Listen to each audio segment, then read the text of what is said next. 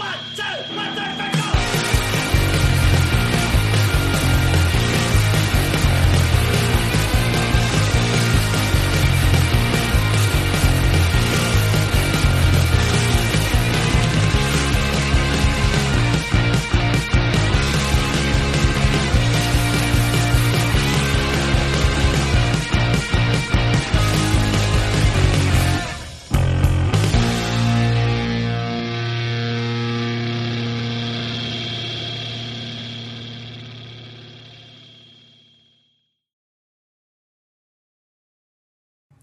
Well, you're just you. And you know what? I wouldn't have it any other way, because you're bloody lovely. You're also listening to the latest episode of Dimed Out, which, if you're enjoying this, which you definitely are, because, well, why wouldn't you be? Then what you need to do is tell a friend, tell two friends, if you have two, tell as many friends, as many as you've got, tell them all about it, share it on your social medias, give it a thumbs up, give it a heart, give it a round of applause. Give it your undivided attention, subscribe, rate and review, and all those good things, because it's good for the soul. It's good for my soul, and it's good for the show's algorithm and mechanical digital gubbins, stuff like that. It helps us, basically. And when I say us, I mean us, me, you, and anybody else who's been foolish enough to even bother listening to this in the first place. I'm talking about all of us, because this isn't just about me, for a change. This is not a vehicle for me to gather and harvest and cultivate a sense of applause and praise. It's not me looking for compliments. I don't do Dimed Out as a vehicle for self-esteem. I do Dimed Out because I like doing Dimed Out. In the true and accurate words of screen icon Robert Stack, you have to love the doing of what you're doing and not wait for the phone to ring. And even when the phone does ring, don't bother answering it, because let's be honest, it's probably some sort of scam artist that, yes, admittedly does sound a little bit like a real human woman, but the closer you listen, it's obviously not. And they're telling you that loan that you never applied for, you know, the one that you never applied for. Well, congratulations, guess what? It's been approved, and now you've got ten thousand dollars waiting to be deposited into your bank account, which you can spend on whatever you want, presumably alcohol and snacks. Whew. A little bit particular, Robert. A little bit specific there. It's good to know that I'm not the only one getting these strange robocalls.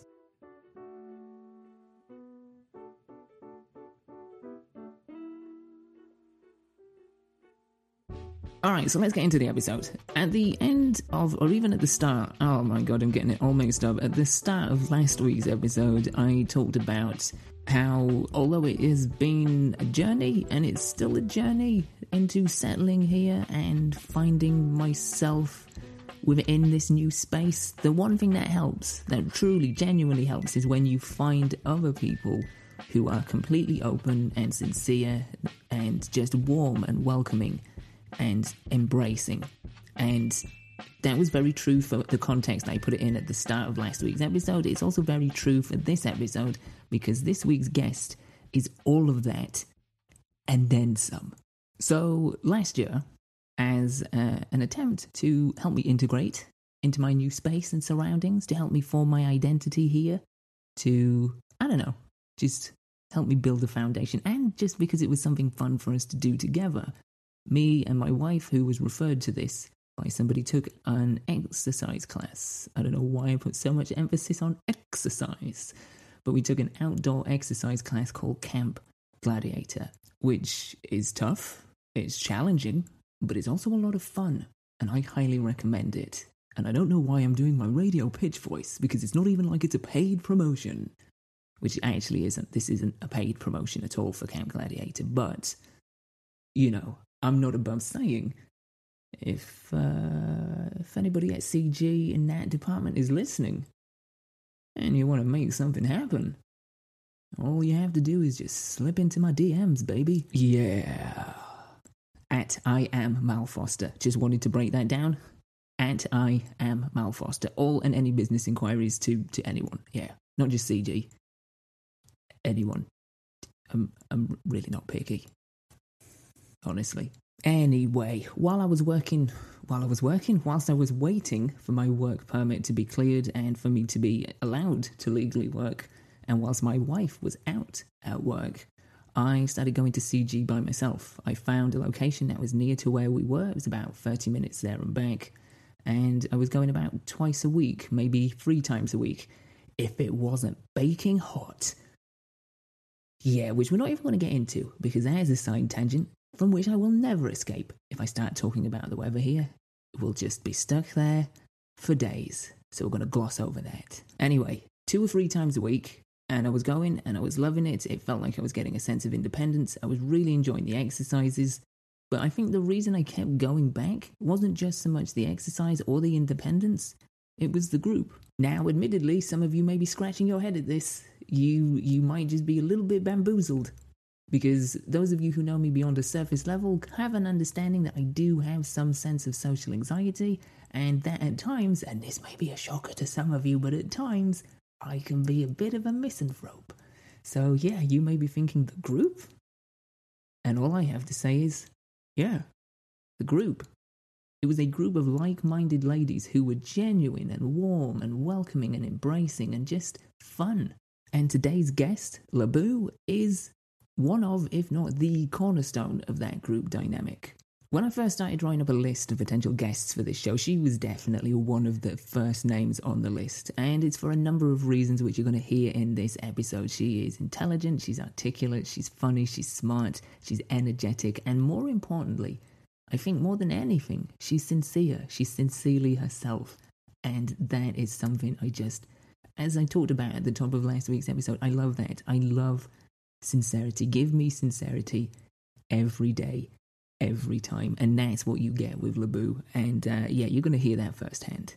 I have to say that the first half of the conversation is pretty heavy, because we're talking about heavy stuff, but we're talking about relevant stuff. We're talking about important stuff. We're having a conversation that needs to continue. We're talking about the racial divide in the country. We're talking about the Black Lives Matter movement. We're talking about things that are essential conversations right now. Even amongst all of the craziness with COVID, this is still an ongoing conversation that needs to progress, that needs to capitalize on the momentum and move towards things, real things, practical things that can make lasting change. So yeah, the first half of the conversation is pretty heavy and it's pretty serious. And for the first half of the conversation, you will notice I'm pretty quiet throughout it. I'm not perhaps as engaging as, as I would be in other areas. And there's a reason for that. And that reason is simple, but important and vital. Sometimes there is a time to talk. And sometimes there's the time to just listen. Speaking of which, I'm now going to let you listen to my conversation with somebody who I'm absolutely thrilled agreed to do this and will definitely have on the show again at some point. This is me talking to Labou about a whole mix of stuff. Hope you enjoy it.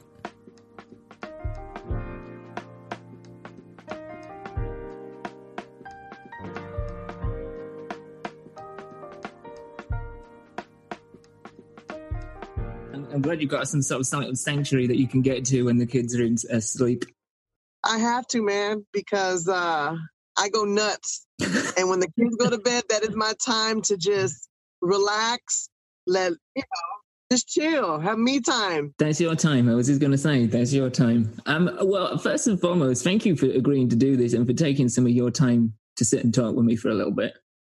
Oh, I'd love to. I miss my mate. You do. Relax. I miss you guys too. It's it's been it's been weird not having that part of.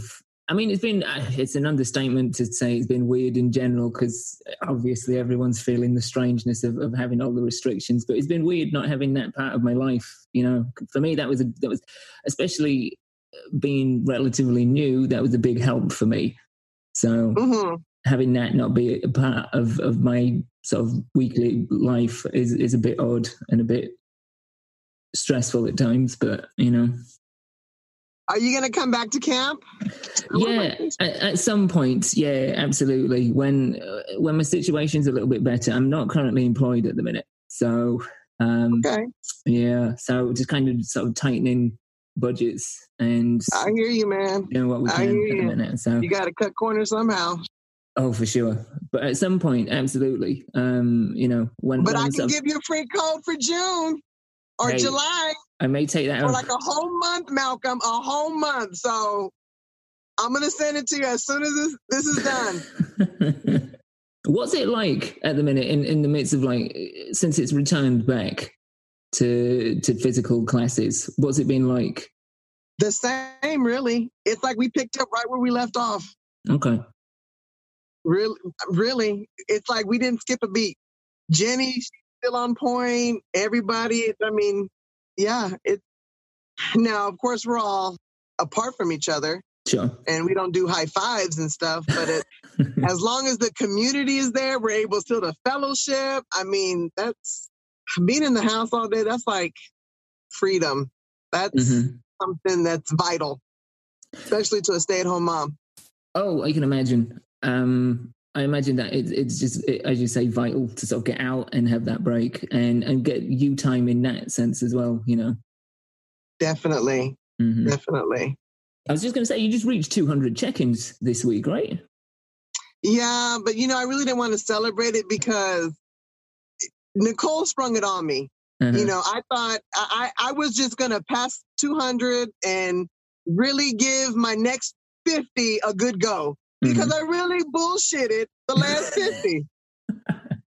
There was really nothing to celebrate. I just kind of just bullshitted through, you know. So, but this time, when I get to two hundred fifty, I'm going to give it all I have. There you go. I'm going to earn it. I'm going to earn it instead of bullshit. I'm going to earn it.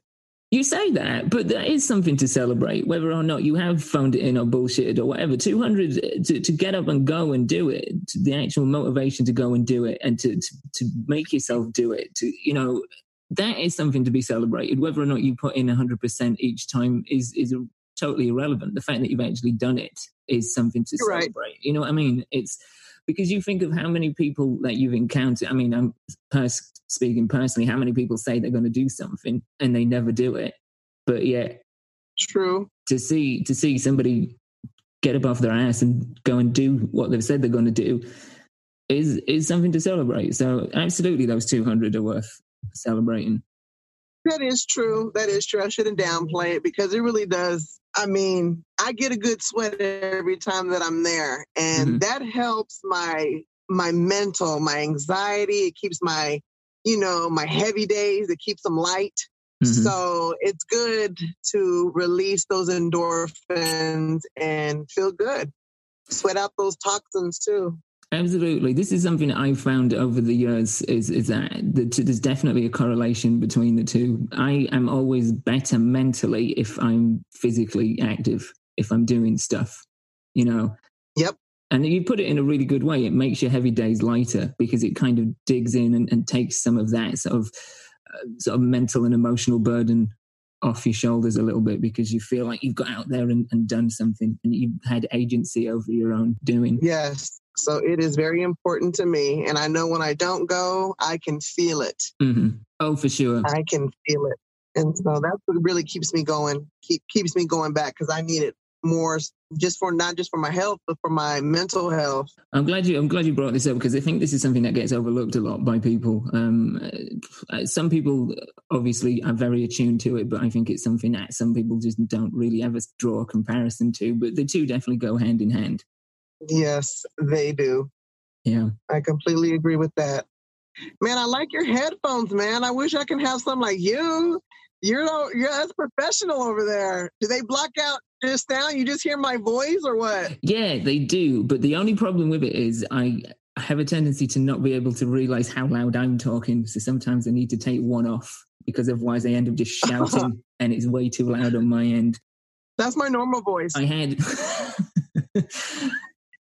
On the topic of mental health, I want to ask you sincerely, how have you been the last few weeks with everything that's been going on? Because we're just, yeah, there's just so much going on. And this is generally one of the reasons I wanted to have you on is to, to, to check in with you and see how you're doing and how, and I mean, obviously I miss you and I miss you guys, but yeah. I just kind of wanted to see how things are going with you at the minute. Well, you know, I appreciate you asking that. I appreciate you asking. Um, it's been, it's been heavy. I think it's been heavy for everybody. Mm-hmm. in light of what's going on in our country.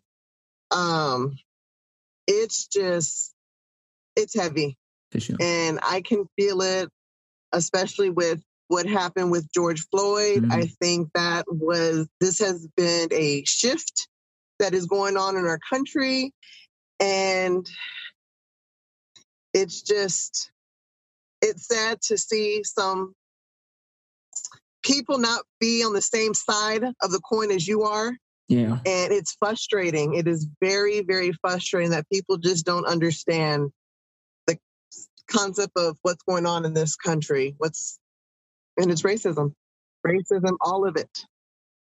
For me personally, from what I've seen, it's a case of people not, not seeing it, but there's a certain amount of people that just don't want to see it because the way things were before this shift has begun benefited a lot of people. But now people, uh, now there has been a shift. Now, now things are kind of, I, I want to say moving forward, because out of all the negativity, I think there has been positivity in the, in the amount of people mm-hmm. that are grouping together and, and actually seeing the problems that have existed for God knows how long. Um, but there are those that do see them, but just don't want to do anything to change it because it it ruins what things were, were going for them. Like life was good for a lot of people until a lot of this came about, right? And and now it's upset their apple cart, and that's why I think you see so many people just belligerently, deliberately digging their heels in and and coming up with a whole lot of counter bullshit, right? And they and, and a lot of people don't want to take that their that deep dive into their heart. You know, because that's where that needs to be, that that's what needs to be fixed first, the heart, you know, and all of these Americans, I'm not going to say Americans, just people who, I don't know, Malcolm, I just say, you know, I don't want to say it and be so ugly about it because I know I'm so yeah. aggressive and I don't mean it in that kind of way, but I just feel that people have to look deep within themselves, you know, what they've learned, what they've been taught, you know, mm-hmm. the type of how they were brought up. A lot of people, they don't want to dive deep into that because they know they're going to lose a lot of other people on their side, their parents or other white friends that mm-hmm. believe what they believe.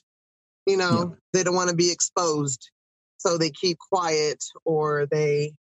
like you said, ha- have their heels dug in and they're not going to budge. And this is, this is this is how I've perceived it, is that, you know, the status quo for a lot of these people has been perfectly fine. It's been a system. And that's what it is. It, it is a system that, that runs deep through all, all chasms, you know, um, class, economy, racial divide that has benefited these people that just don't want to acknowledge what's happening. Yeah, lack of education, lack of wanting, wanting to know. Right, and that's a, that's a great point because you, you say about the things that they've learned, but it's also a case of the things that they haven't learned or been taught and the things that aren't being taught, period. And those same people that talk about all that history are the same people that talk about fake news, fake news bullshit. But what's really fake news is what's in that watered-down history books that we've been learning in. That's fake news. Oh, for sure. You know what I mean? But they don't want to. They don't. They don't want to uh, address that, or they don't believe that. You know what I mean? And so that's what it's. Yeah. It just it just pisses me off that they don't see it. They don't see. They just don't fucking see it, and it pisses me off. The sad thing is, it's it's it, it is very much a problem in this country, but it's it's a problem all, all over the place. You know, it's it's funny kind of seeing it from. Here, being here, but it's also funny seeing what's been happening back home in the U K, and we're having the same thing. It's the same arguments from the same really? people over the same. Yeah, yeah, because right at the moment, there's been a number of statues being taken down. There's been a lot of people talking about moving on from uh, sort of idolizing certain aspects of history and certain figures of history, right. and and people getting upset about their history being erased or deleted, which is just absolute bullshit because it's not. And it's a case of, well, you are being very selective with what history you wish to preserve and want to know right. about. So. Right. And so that's just that lack of education. They don't want to learn. They don't want to see it, even though it's staring them right in the face. If they have, if it doesn't affect them personally, why? Why change it? Why push them out of their comfort zones? You know, but that's what we that's what we need is people to be pushed out their comfort zones, because that's where growth is. On the other side of those comfort zones is growth. On the other side of fear is growth. And a lot of people don't want to just take that first step. No. And that's just that's just frustrating. It's hurtful. It's sad. It's disappointing. So, yeah. But it is what it is. Do you see at this point moving forward, do you see that there is going to be growth from, from what we're experiencing? If people want to, mm-hmm. if people want it, it's all individual. Just like that saying, if you want to be, if you want to see a change, you have to be the change. It all starts with us. So as a collective, if we can all do that, in which a lot of people are, you know, this shift, this has awakened a lot of eyes, and those lenses that they used to see from have now been taken out, and they're, you know, they're trying to learn. They're trying to see it from, you know, the minority, the Black people's perspective, you know, learning, reading, talking to, to, to them or their friends, you know, whatever. But some people are going in that direction, and there's just, there's just some people that are just going to stay in their, believe what they believe, and that's their right. Mm-hmm. That's their right, but it doesn't help the situation, and it's, you know, it certainly doesn't help the next generation if we're not teaching our kids, you know, how to stand up for our brother, how to love thy neighbor as we love thyself. That is the golden rules, one of the golden rules in the Bible. Mm-hmm. And for some reason, we're divided in that commandment, and it's nuts. But we've been, you know, it's been that way. A lot of people say, you know, the system is broken. No, that's the way the system has was built. Mm, uh, yeah. So I think that's the fundamental thing that a lot of people don't see, or as we said, don't want to see, is that it's been rigged from the start. It's not a case that it was going perfectly fine and it was smooth sailing for a couple of hundred years, and then, oh shit, something broke. It's like, no, it, yeah. was, it was engineered to be the way it has been. And yes. we've got to a point where it's it's enough. Have you ever um, read the book called The Willie Lynch? It's by Willie Lynch. It's the open letters about the slaves. I haven't, no. Well, he was a British slave owner mm-hmm. in the early seventeen hundreds, and he wrote a book on how to control a slave, how to take over their mind, take over everything. And it starts with, he says there's four things that you have to break down in a slave, and that distrust, that is honor, that is, there's two others. Hold on, I have to look it up. But anyway, but what, what basically he takes away their culture, takes away their language, takes away their religion, but he also turns them on each other.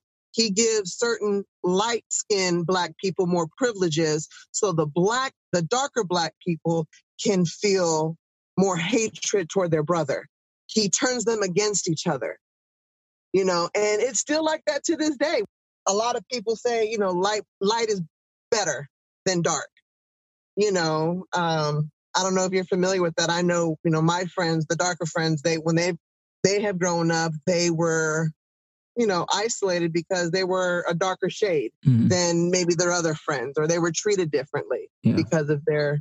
So, I mean, it all goes way, way, way back to, I mean, there's a, I mean, there's a book, a whole book on how to train a slave and all of it. I mean, it is hideous. Yeah. Hideous. And he taught these people, and that's just what we have now. Mm-hmm. The same type of mentality, you know? So, yeah. It's kind of like with my emotions and thought process, I'm just all all over the place with it. It's just, you know, there's just so many emotions attached to it.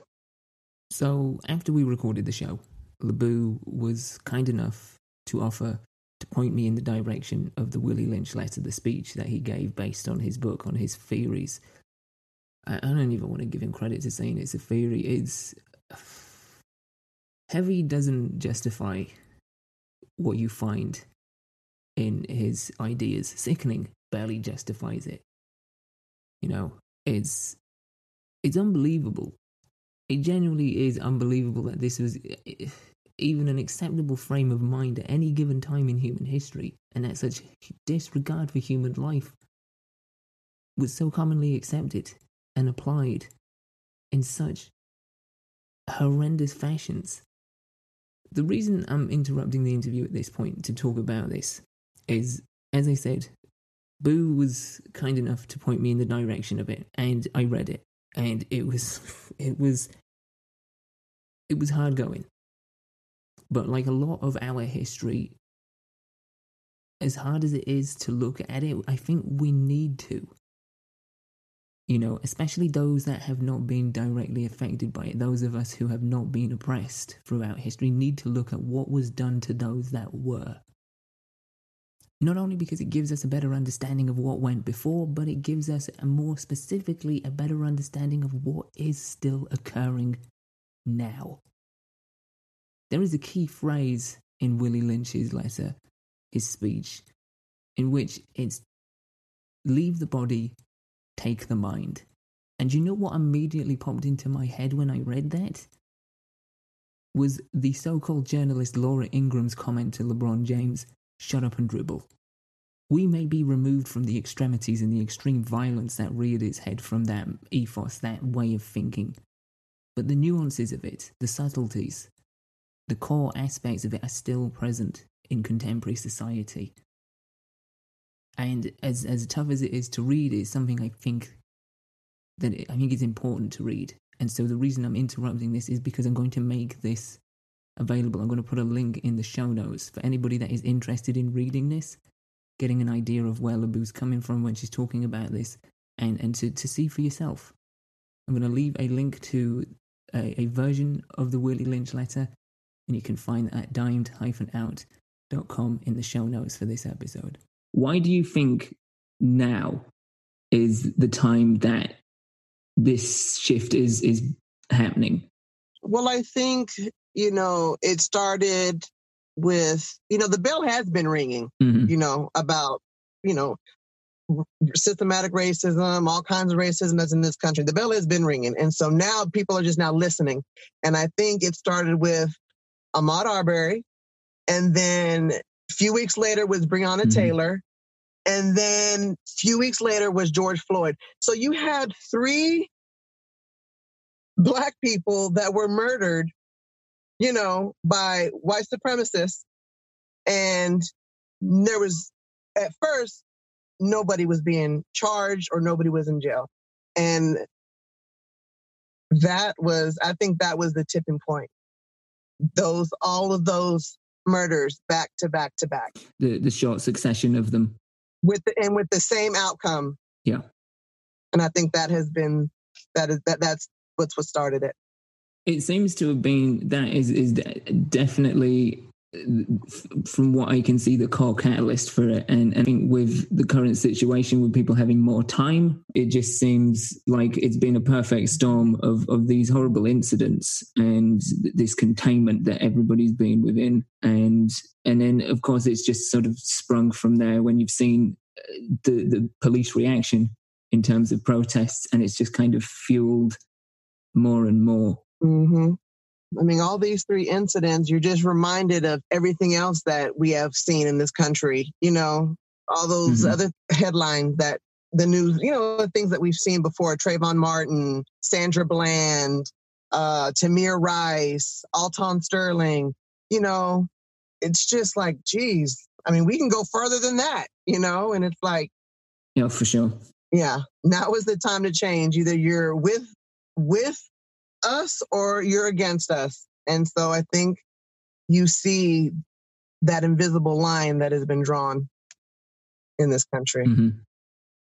Yeah, and it's it is it is way overdue. And you know, as I say, amongst all of the all of the awfulness and, and the, the horrendous things that we've seen, and, and like murder, you know, despicable acts of murder and despicable abuses of power and authority.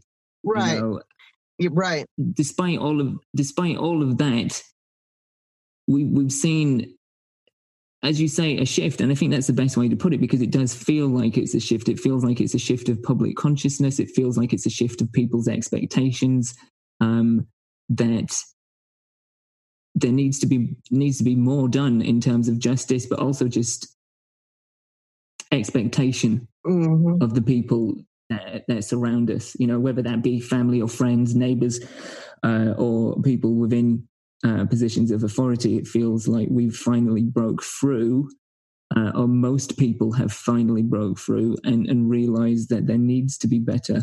Oh, definitely. Definitely. There are some people mm-hmm. that feel that way, and sadly, there's other people that are like, uh, it don't affect me. It's never affect me, so I'm fine with it. All lives matter. Yes.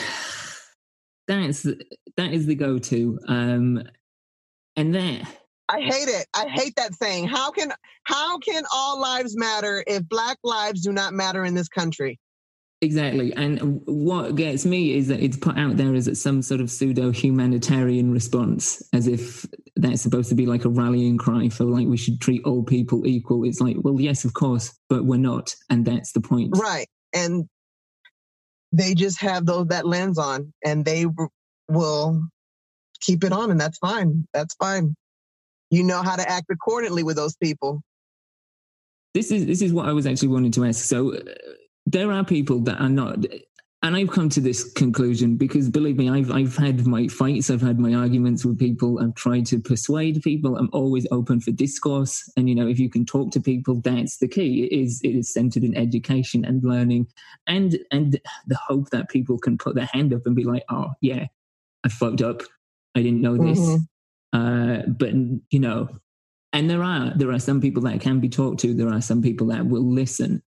And that's the key word, I think, that we, we need moving forward is is to listen. But there are some people that just refuse to. So how do you go about that situation if you encounter somebody? Do you, presumably you can kind of root out people that are just lost causes and you're just like, I'm wasting my time? Or are you just, are you ever hopeful that you can you can sort of reach everybody? Mm-mm. I can't reach nobody. No, no, no, no, no. I can just, if I know what side of the coin you're on, I know how to act accordingly. You know, if mm-hmm. I, I'm, I cannot persuade you or anybody why my husband and why my sons, why they matter, why they're, why they matter. If I have to persuade you, then that's just crazy to me. You know, so mm-hmm. if, I know how you are. I just act accordingly. You know, I will not treat anybody differently, of course, but yeah. You just won't waste your time no. with people. I'm, no. I can just yeah. use uh, Facebook as a platform. And, you know, mm-hmm. if it, if they see a video or read an article that inspires them to, you know, dig deep within themselves or dig deep in whatever it is that they solve, then great, you know. But for the most part, I don't know. I'm just really confused about really all of it. Um, yeah. I just I just treat people accordingly. Really, Malcolm. Mm-hmm. I think that's the way to go. I think that's that's the way to be. Like I say, I, I the ever optimist in me wants to believe that that people can be yeah. reached. I mean, I tried, I've tried having these conversations, but white privilege is just, they can't see past that. They can't see past their mm-hmm. how they were brought up, how they were taught, how they, you know, just they they they can't move past their lens. And it is so frustrating because the mo- one thing that I start with is, do you understand why Colin Kaepernick took a knee? And if they say no, it's like, you, you don't get it. You After all this time, you still mm-hmm. don't get it? Then damn, what else is it going to have? What else do you, what else do you need? What else do you want? No, I don't understand why he took a knee. What? How can you not? How can you not understand why he took a knee? for the racism that is in this country. Mm-hmm. That's it. That's the bottom line. And you think it's because he's disrespecting the flag, that what? He's disrespecting the veterans. He's disrespecting that, you know, the military. No, see, you criticized his how instead of listening to his why. And you saw what you wanted to see. If you would have done the research, they would have found out that he met with over one hundred veterans because he didn't want to disrespect them. And they told him the best way to do it is to take a knee. Mm-hmm. Take a knee. Yep. Now, if he would have rallied on the corner street peacefully, they would have had a problem with that too. It's a no-win situation because they refuse to see it for what it is. Mm-hmm. You know, and that's just, and so that right there, it, I get so upset. Like, how can you not understand why he didn't? I don't get it. And then it falls back to, you know, politics, religion, they don't mix, especially in any type of relationship. No. But in this instance, politics and what's going on in our country go hand in hand. You have a leader that has promoted nothing but white supremacy and racial division for the last three and a half years. Every subversive message that he talks, you know, when he talks, his base knows exactly what he's talking about through his subversive messages. They know it. When he work, when he uses things like thugs, aliens, kung fu flu, mm. he knows. They know exactly what they mean, what it means. And I guess we're ju- the other half is just too stupid to read in between the lines. But we know. And so that's another confusing component to this is how can you be a Trump supporter and still stand or still believe Black Lives Matter? How? And nobody has yet to answer my question, because to me, it's like you can say the Holocaust was horrible, speak badly of it, but yet if you're still supporting Hitler, aren't you contradicting yourself? Yeah. I don't understand that. The Germans will talk about how he liberated them, how he did all sorts of stuff, but in that same breath, denounce the Holocaust. Mm-hmm. It's just, and that's what I think. Trump is the modern day Hitler, and those camps is where he got all the Mexicans at. He got them caged up. That is the modern day concentration camp. It is, it is remarkable. Um, The, the, the totalitarian attitude people have, that they have bought so wholesale into everything, yet a lot of it doesn't actually benefit them, if you know what I mean. It, for example, the, the, the thing that I really struggle with are people from uh, lower income households and people beneath a certain tax bracket who vehemently support him with the idea that he cares about them and he doesn't. And yet, oh yeah, they still they, they fall in that white that they they fall into that white supremacy pyramid. You know, that same mentality. You know, it doesn't have to be just white. It could be if you just have that mentality, you just fall in. The, there's this pyramid. There, you fall in that pyramid somewhere. Mm-hmm. You know, so if you think you know you have the radical racist who's out there doing violence and stuff, and then at the very bottom you have them silent motherfuckers, Malcolm, them silent ones, and those are the ones you got to be careful for because you don't know where they stand. That's the point. Do you do you find that like the people that are being, because I've noticed this, I've noticed a lot of people are saying nothing at all because they don't want to offend. Now, this is just my opinion. I could be wrong. Mm-hmm. They don't want to offend their family or their other white friends that may have the same values and beliefs as they do. Yeah. And so, you, you know, to be honest, in my thirty-eight years of living, this has been the first set. I've never hung out with this many white people in my life. like this, hanging out, yeah, you know, doing things in my life. It has always been Black, majority Black and Mexicans. In high school, of course, I hung out with everybody, but my group group of friends were my Black friends. That was my my, my crowd. Mm-hmm. And so this is the first time that I've ever had white friends, a big group of white friends. And it's, I see why when Trump was being elected in two thousand sixteen, when he was running, I see why people stopped talking. People, relationships went to the wayside because you found out, damn, you really don't care about Black lives, do you? Mm. You know, oh, you, you know, so you, you, you, you kind of see that. And it has been an eye-opener. It's been an eye-opener. Oh, for sure. I can, I can imagine. But it, it's them silent ones that you, you always got to be careful for because you don't know where they stand. And right now, silence is betrayal to me. Either you're going to be so against racism, or you you're going to stand up against it, or you're just going to bitch up and not say anything because you're scared of what who you're going to offend. It has to do with fear, fear for whatever reason.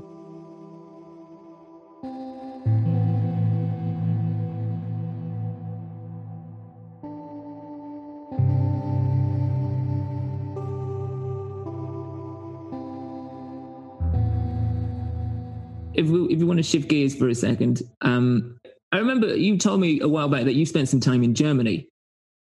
Mm-hmm. You were, you were, you and your family were stationed over there, yeah? Yes. How did you find that? Like, how long were you there for, and how did you find Europe as a whole? I'm curious because I'm still myself getting used to being on this side of the Atlantic, so it's kind of interesting to get the reverse perspective. We...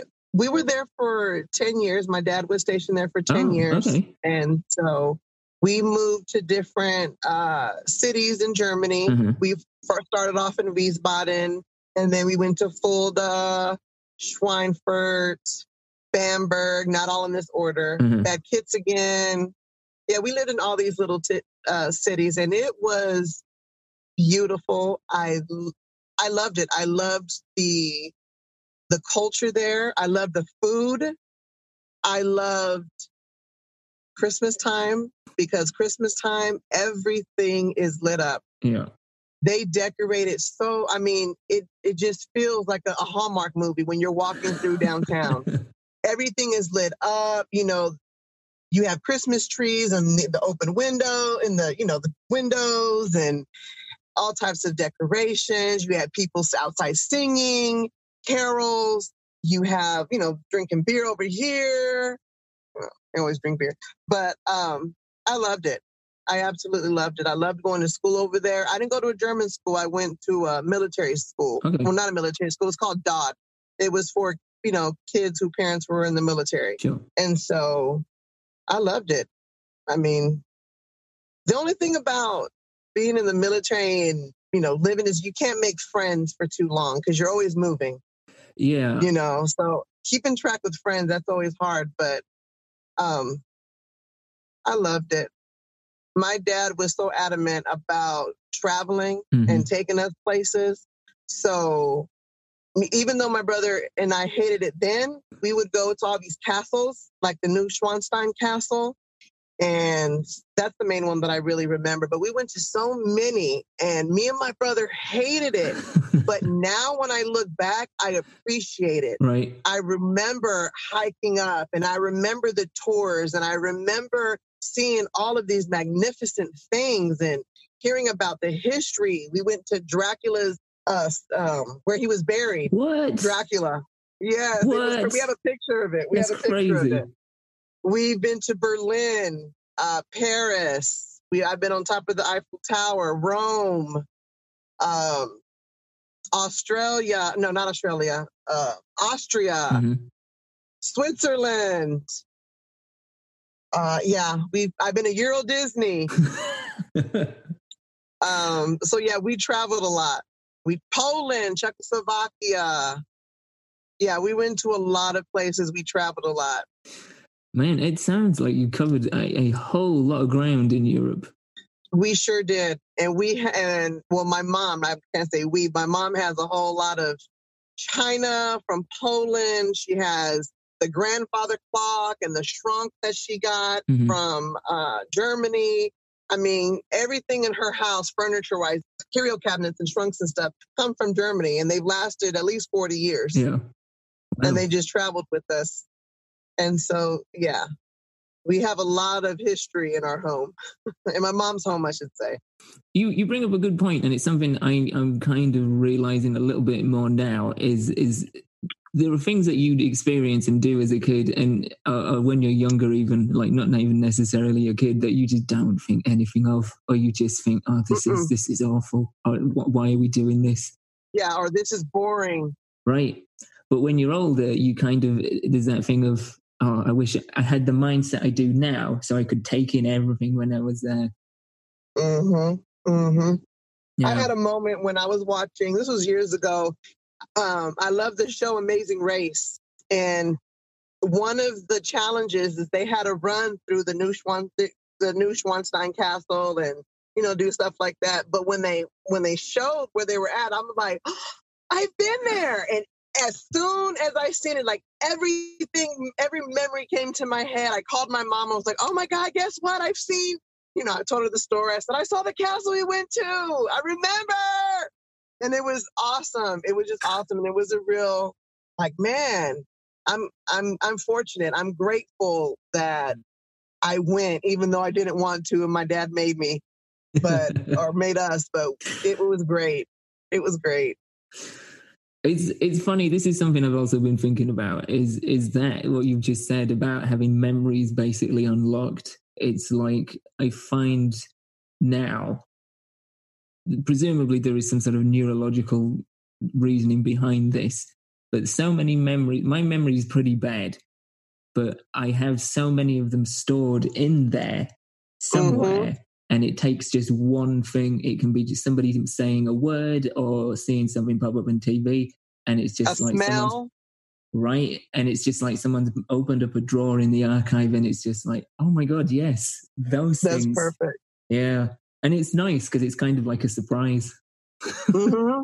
You're like, oh, okay. Yeah, I remember that. Like that little light bulb goes off.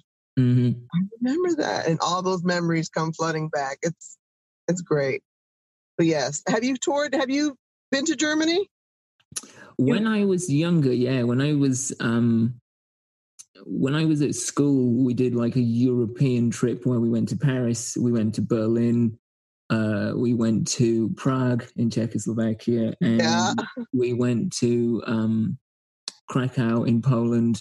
Um, so yeah, we did a few places in, in Europe, but when I was when I was a little kid, when I was about two or three, we went to Austria, and honestly, I don't remember anything about it other than getting the giant pencil from the gift shop. That's it. That's uh, all you remember from Austria, the giant pencil. Giant pencil, yeah, of all the things. It's etched in your mind, so every time you see a giant pencil, that mm-hmm. little file back there in your head is going to pull out, and you're going to be like, oh, Austria! I'm in Austria. Uh-huh. Uh, okay. When I was a, when I was a kid, I went to. You mentioned Euro Disney. I went to Euro Disney when I was a kid. Um, I, was, I was terrified of it. Really? Yeah. Like for some reason, I was really. You know the the people that dress up as mascots, like yes. different Disney characters. They just scared the shit out of me for some reason as a kid. Uh, and the, the wow. weirdest one was Chip and Dale. That's the the two that just terrified me as a kid. Uh, And yet they're probably the most friendliest mascots and characters in the whole park. But I'm just like, no, get them away from me. Oh, I hated them. Chip and Dale's harmless. Oh, I know now. But yeah, you're not alone in that because, hey, there's a lot of kids. My kid, Josiah, doesn't like uh, that either. Yeah. Mascots or, you know, when I when we took him to Chuck E. Cheese for Audrey's birthday, you know, there's a guy that dresses up like a mouse and he was fine seeing it from afar, but don't, he can't come that's, up to him. Don't try to give him a high five, nothing. Yeah. And I don't it. know why those damn mascots, when you see the fear in the kids' eyes of you walking close to them, instead of trying to bend their ass down and be like, hey, you know, or whatever, trying to give them a high five or a hug, take a picture, back the fuck up. You see it. And where is the mom in all this? I'd be like, say, sir, you gonna you, see my my baby's having a breakdown. You're gonna have to back the fuck up. We don't need this picture. That's okay. We'll Photoshop this in. Just stay your distance. Yeah. But have you noticed that? They always want to approach you. They always want to approach the kid who's scared. Maybe maybe it's because on a daily basis they deal with this, and it's them trying to sort of break through the barrier and be like, okay, today's the day I'm not going to have a child scream at me in fear, and this is the, this is the one. And can you imagine if Chip and Jill woke up that and thought that that day that you came there and they decided to take a picture with you right in the middle, just squeezing your ass, a Chip and Dale sandwich, you right in the middle. Can you imagine the fear that would be going through your body? You would have to leave because you would probably piss yourself. I think it's the, I think it's the scale. Because as you say, when you see them, when when kids see them from afar, they're not that big. But as they get taller, it's just the abnormal size difference. And yeah, it's so like it... fucking Sasquatch coming towards you. Can you imagine we're walking and camping and stuff like that, and all of a sudden we see Sasquatches cross our path? Oh, hell no. Uh-uh. Yeah, it's scary. They're big. They're hairy. They look funny. They don't look animated. No, exactly. They don't, because they're, they're there in person as well. Right. And then half the time, the damn motherfuckers don't talk. Now, Mickey Mouse was not a mute. Chip and Dale is not a mute. Pooh is not mute. But for some reason, these guys don't talk. And that's what also throws these kids off. They want to hear, oh, toodles, or something. Do something. Instead, they just get really awkward hand yes. gestures. And, and they want to just... dance. High five. Take the most awkward hug, you know. Mm-mm. Outside of Euro Disney, obviously, and Dracula's Grave, obviously. Uh, w- where else in Europe would you say it would be? Like, if you had to pick somewhere as a favorite spot that you visited in Europe, somewhere that stands out. I'll say the Eiffel Tower, Paris. Okay. Um, I remember getting off the elevator and. Mm-hmm. My legs instantly started to shake. Instantly, because I was so high up.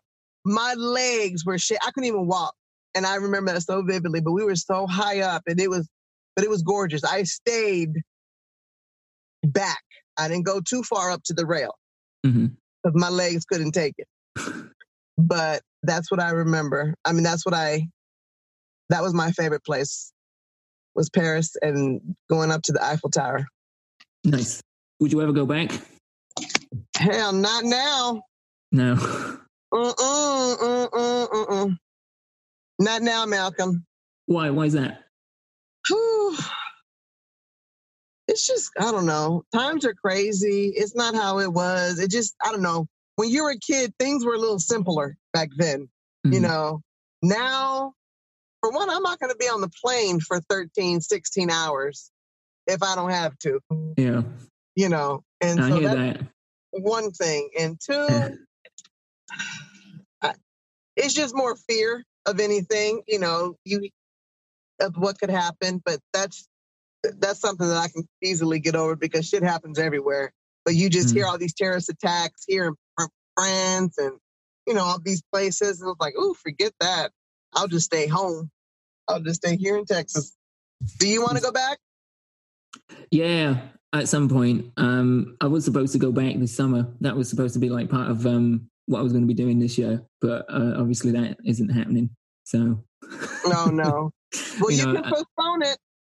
Yeah, this is the thing. And, you know, for for a short period, I was I was kind of a bit down about that because it was something I was looking forward to. Um, but, you know, it's it's something that will happen. Um, at some point, I'm just, you know, trying not to dwell on it at the minute, or, or trying uh, at the moment, I'm trying not to dwell on things I can't do anything about, things that I can't change. And instead, I'm trying to put more energy into things that I can change and things that I can do and kind of help along, you know what I mean? That's like the serenity prayer. Oh, what's that? The Serenity Prayer. Hold on. I'm going to have yeah. to read it to you because okay. I don't know it by heart, but I do want it. It's not that long, but you should read every day. Okay. Kind of like a mantra. Okay. It says, God, grant me the serenity to accept the things I cannot change, the courage to change the things I can, and the wisdom to know the difference. Mm-hmm. And that's it. That's it. That's it. God, okay. grant me the serenity to accept the things I cannot change, the courage to change the things I can, and the wisdom to know the difference. Mm-hmm. Yeah, it's a good, it's a good, as you say, a mantra. It's a good mantra to have, I guess. They, um, well, from what I've heard, they say it a lot in like A A meetings and mm-hmm. uh, grief meetings and things like that, grief counseling and things like sure. that. I can see how I can see how that would kind of weave its its way into the fabric of their outlook. You know, I can see how that mm-hmm. would be a good tool for people that are going through stuff like that. Words are powerful. You got to speak it out into the world so they can come back to you. Yeah, exactly. I think that's that's actually something that's, that's really interested me of, of late is, is the power of words and, and the power of the language that we choose, you know, and, and the words that we, we use to other people, obviously, but the words we use to ourselves.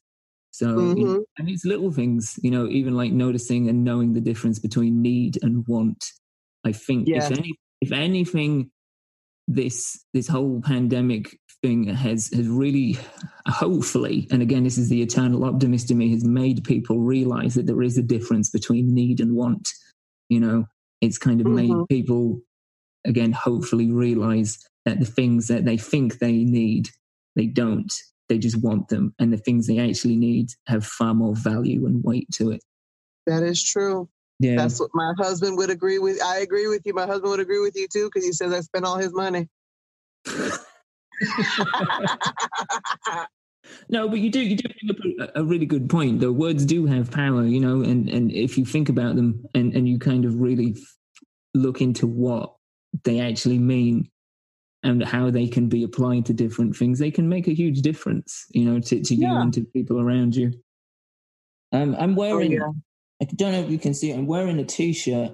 It's for a band called Idols, who I like. Uh-huh.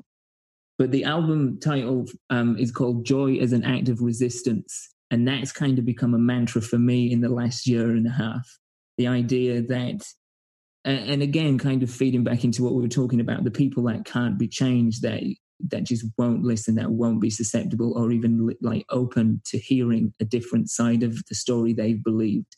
Instead uh-huh. of getting angry with them or or trying so hard to convince them otherwise, the the the resistance comes in in putting your energy and focus into doing something positive, into a form of joy, whether that's encouraging, empowering somebody else, uh, or, or sort of supporting somebody that will listen or somebody that's on your side, or doing something right. that's going to benefit you and those around you. And that's something that I'm trying to kind of sort of fit more into my life now. But yeah, I think that that's a mantra that I've adapted um, and, and I think has been helpful a lot lately. That's good. That's yeah. good, Malcolm. That's a good one to have. It is. Keep professing it. Keep releasing it. Keep releasing it. Keep releasing it. What else? What else? What other mantras do you have? It's a good question. Um, other mantras. So there's one. It's like an acronym. It's D D F H. It stands for do dope, fuck hope. Do dope? Wait, do dope and fuck hope? Yeah. Now... Explain. All right, so the origin of this comes from a hip-hop duo called Run the Jewels, who I love very, very dearly. Um, Killer Mike and El-P. And okay. the, the track is basically... The, the, the origin point is talking about how we become so reliant on medicine and, and pharmaceuticals, and how as a civilization we are over-medicated and under-educated. And the idea yeah. is that to, to solve our ills and our problems, the, the first line of, of attack is medicine in every sense. And sometimes that's necessary, but sometimes it's not. And it, it's it's a big sort of boost towards pharmaceutical companies. Mm-hmm. Um, so that's the original meaning of it, is, is how dependent we've become on chemical solutions for everything. But for me, I kind of took it a different way and spun it in the way that instead of just hoping for things to be better, instead of just wishing for things to change, do it yourself, be proactive, get out there. And, and as you say before, be the, if what was it? To see be the change you want to see in the world. Yeah, exactly. And it's basically a spin on that. So don't just sit there with your hands out, hoping things are going to get better for you. By all means, have that that intent, that mental thought, that sort of process, but also know that you have to do some work yourself. Exactly. Yeah. Exactly. And that summed it up right there, brother. Yeah. Summed it up. You made it come full circle, Malcolm. I like how you did that. I like how you did that.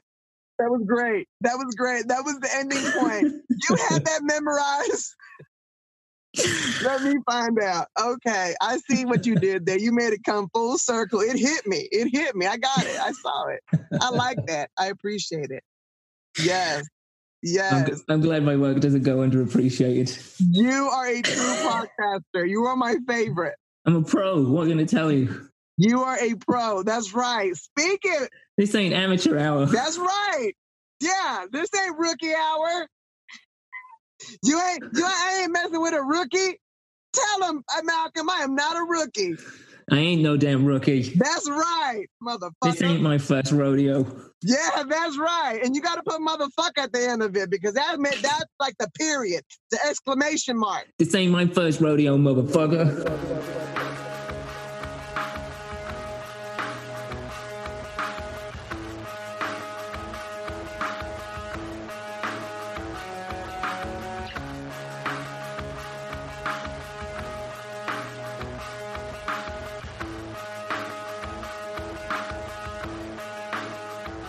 So there you go, that was my conversation with Labou. It was fun, it was informative, and it was an absolute delight to have her on the show. I'm so pleased she said yes, and hopefully she's going to say yes again to come back on the show at some point in the future. Speaking of the future, next week we hit our very first milestone episode. We're into double digits with episode ten, and to make it special, to make it a special occasion, I'm going to have another special guest. And this one... it's a little bit more special than any other guest could possibly be, because it's my mum.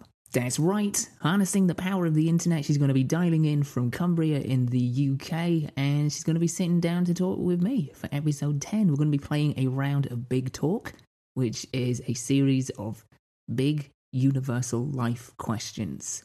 So God knows what the answers are going to be. Yeah, I haven't a clue. I don't know how the episode's going to come out yet, but I am very much looking forward to recording it, sitting down with her and asking some big universal life questions and uh, seeing what happens.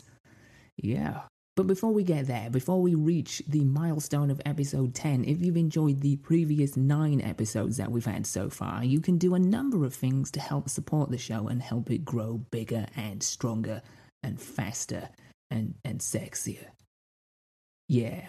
There's a number of things you can do. First and foremost, if you haven't, you can subscribe via whatever platform you get your podcasts from. Apple Podcasts, Spotify, Castbox, Deezer, Dodgy John's Podcast Emporium, wherever you get your pods. If there's a subscribe function, which there should be, because it's not really worth its salt if there isn't, let's be honest. If there is a subscribe feature, do it. Subscribe, click the button. That way, you are not only helping support the show, but you are taking out the legwork for yourself, so everybody wins. Secondly, if you can, give us a rating and a review. Now, I know that this is primarily done on Apple Podcasts, but if it is also a function on other services that you use, then feel free to do that. But if not, and even if you're not using Apple Podcasts, a rating and a review goes a long way. So even if you found at least like two and a half minutes of this enjoyable, you could, like, I don't know, what, what would that equate? Maybe two stars? I think at the very least this is a two-star show.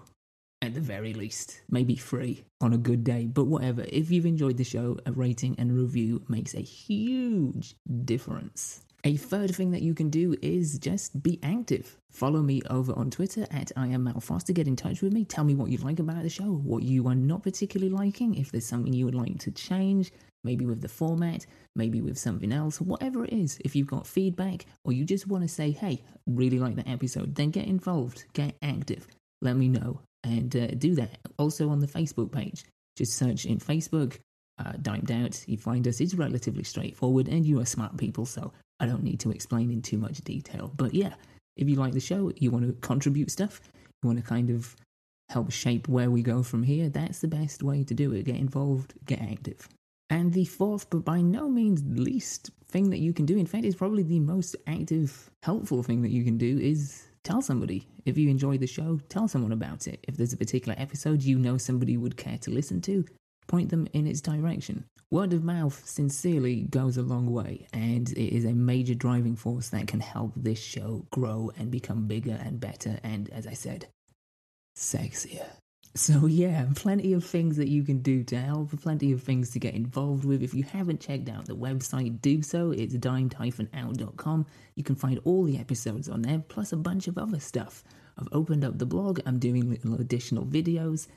All sorts of stuff is going on. We're growing gradually, and it's very much with your help and support. So for those of you who have helped and supported so far, sincerely, thank you. And I'm doing the little hands together emoji right now in real life, I R L.